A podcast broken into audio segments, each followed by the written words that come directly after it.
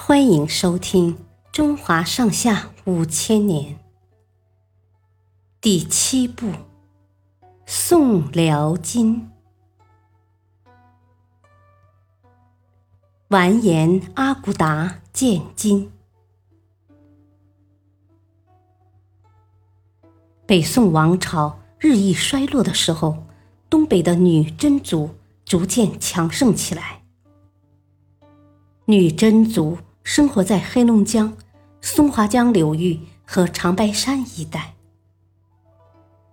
公元十世纪，辽国统治者为了削弱女真族的势力，把实力较强的一部分女真人迁到辽阳（今辽宁辽阳以南），编进了辽国的户籍。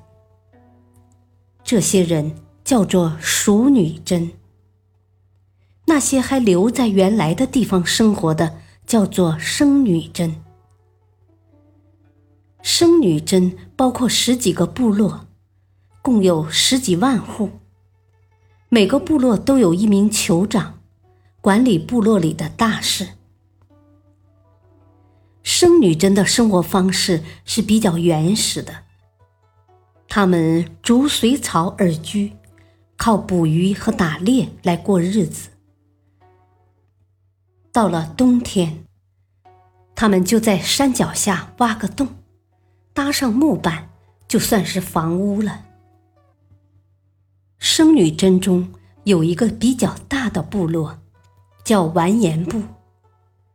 十世纪中后期，完颜部迁到按出湖水（今黑龙江哈尔滨东南阿什河一带）。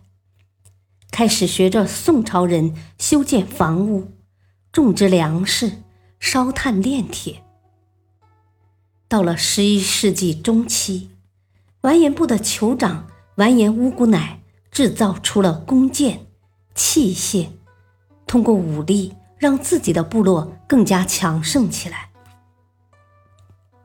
十一世纪末，完颜部已经统一了黑龙江。和乌苏里江流域的广大地区。公元一一一三年，完颜乌古乃的孙子完颜阿骨达做了酋长。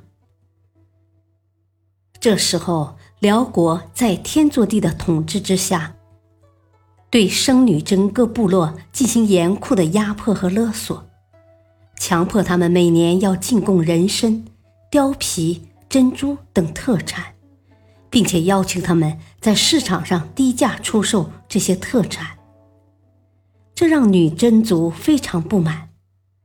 完颜阿骨达决定摆脱辽国的统治，他开始积极修建城堡、训练兵马，联合其他部落发动抗辽战争。第二年，完颜阿骨达正式出兵攻打辽国。但他的军队人数很少，只有五千。为了振奋士气，他在出发前对士兵们说：“你们要同心努力作战。立了功，原来做奴婢的可以做平民，平民可以做官，有官职的可以升官。但如果谁不敢尽力杀敌，就要被处死。”女真的军队果然非常拼命，他们刚到辽国，就射死了为首的辽将，这让辽军阵脚大乱。最后，女真打了一个大胜仗，缴获了不少马匹和财物。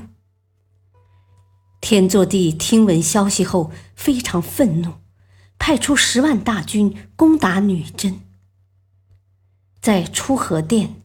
今黑龙江肇源西南作战时，突然刮起了大风，风沙弥漫，女真气势十足地冲上来。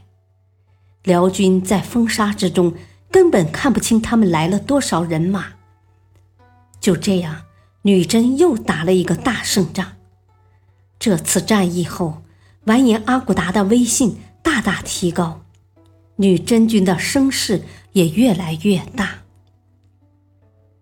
公元一一一五年，完颜阿骨达正式建国，自称皇帝，国号为金，定都会宁，今黑龙江阿城南的白城子。完颜阿骨达就是金太祖。谢谢收听，再会。